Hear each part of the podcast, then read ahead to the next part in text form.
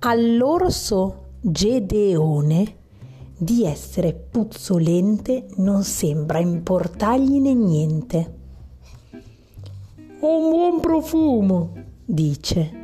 Sono pulito. Ma per i suoi amici odora di cibo ammuffito.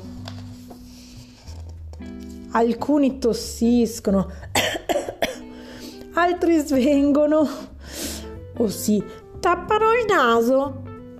Un coniglietto scappa a nascondersi sotto un vaso.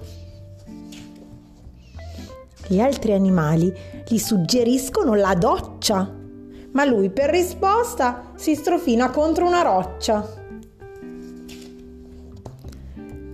La puzza lo segue nel bosco, in casa e nel bagno. Non resistendo oltre, dal letto scappa anche un ragno. Quando sulla strada lo vedono avvicinarsi, dietro agli alberi corrono tutti a rifugiarsi. L'unico trattamento di bellezza che può concepire è stare ore e ore disteso nel fango a poltrire. Profumo di buono, dice.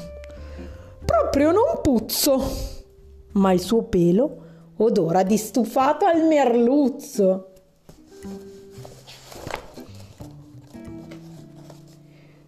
Quello che è troppo è troppo, dice il vecchio tasso. Dobbiamo fare qualcosa per fermare il gradasso.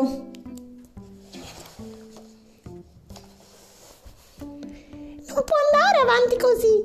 Dobbiamo intervenire. Il suo odore è così cattivo che ti viene da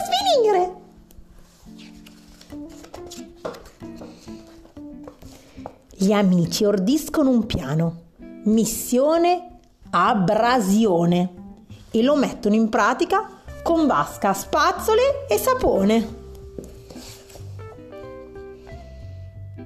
Ehi, Gedeone, vieni un po' qui a sentire. Lui si avvicina per vedere cosa hanno da dire. Ti andrebbe un bagno nel fango maleodorante? Seguici, abbiamo una sorpresa interessante.